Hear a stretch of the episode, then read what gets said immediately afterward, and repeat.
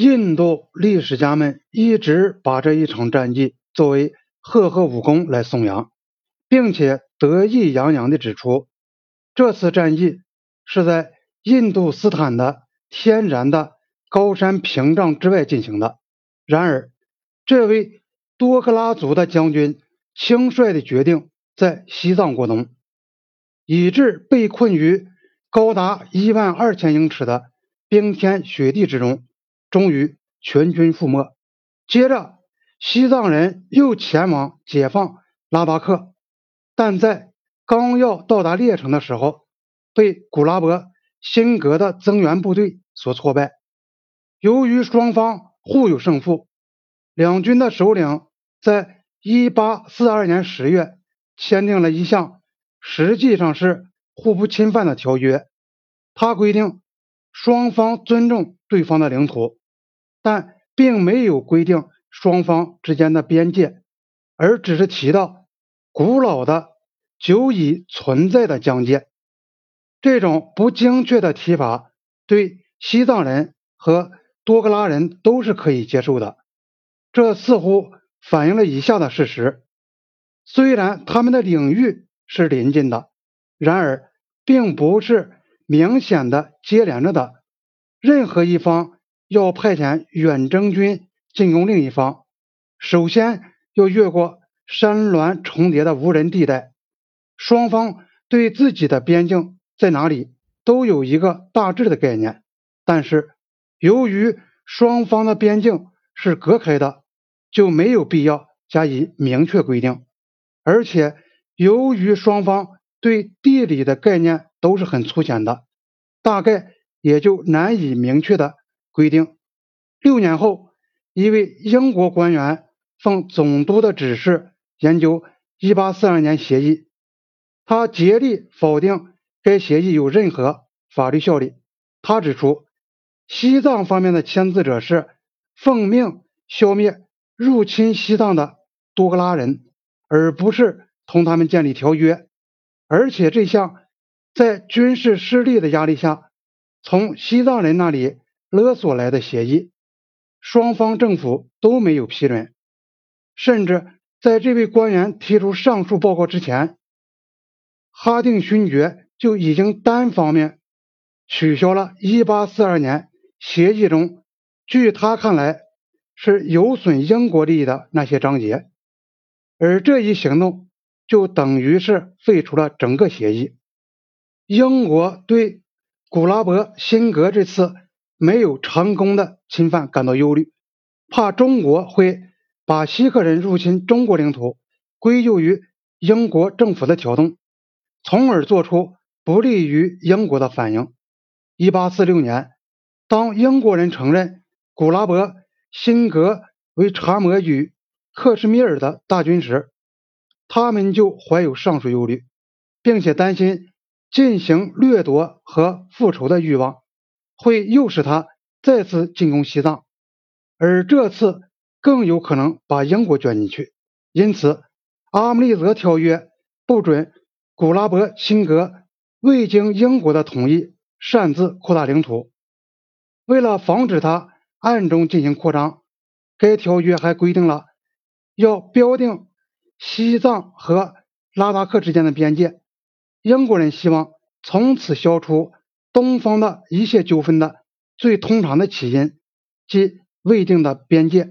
于是，英国同时写信给拉萨和中国中央政府的两广总督，将英国对于标定边界的建议通知了中国政府，邀请中国方面参加。当时在北京没有英国的使团，同中国政府联系都很困难，更不用说。得到答复了，在这一问题上，英国得到的近似于答复的，只是两广总督的一句托词。他说：“这些领土，也就是西藏与拉达克的边界，业已充分清楚的确定，故恪守此项古时安排最为恰当，毋庸再行勘定。”后来，这位中国官员表示，尽管如此。中国政府将派出代表团参加标定边界的工作。然而，当英国的边界事务官员到达边境时，不仅看不到中国官员在那里等候他们，而且还遇到了西藏人的敌视行动。标界只能在划界，即有关政府商定边界的走向之后进行，而且必然要双方联合进行。既然中国和西藏都不同英国合作，那就不可能在1846年标定西藏和拉达克之间的边界。但是，英国的第一个目的是画出一条线来约束古拉伯辛格，不许他越过这条线进行扩张，而这是英国单方面就可以做到的。因此，英国官员奉命勘察边界，并且在地图上画出界限来。他们得到的指示是：要记住，我们所要的不是多一块或者少一块。贫瘠的或甚至是富饶的领土，而是一条清楚的、明确规定的界限。换言之，他们不但要考虑到人数稀少的当地居民是怎么想和怎么做的，而且要用自己的判断来决定一条实际的界限应当在哪里。这些英国官员经过1846和1847两年的工作。画了一条从班公湖稍微偏北的地方到斯皮提河的界限，并到此为止。对于从班公湖到喀拉昆仑山口继续往北的一段，有一个英国官员说，它应被看作是未知的地区，因此朝东北方向的西藏边界无法准确地加以确定。他认为。既然那个地区渺无人烟，因此边界走向就关系不大。这个结论证明是错误的。一百多年后，正是那个地区成了中印边界争端的核心问题。印度测量局的一个名叫约翰逊的官员，后来提出了一条边界线，填补班公湖到喀拉昆仑山口未画的一个段。他在。一八六五年来到和田，经由阿克塞钦返回。这个海拔一万七千英尺的荒凉的高原，夹在喀拉昆仑和昆仑两大雄伟的山脉之间，寸草不生，无人居住。在二十世纪中叶，竟成为印度共和国和中华人民共和国角逐之地。虽然这个地区一片荒凉。人迹罕至，寒风刺骨，根本没有饲料和躲避风雨之处。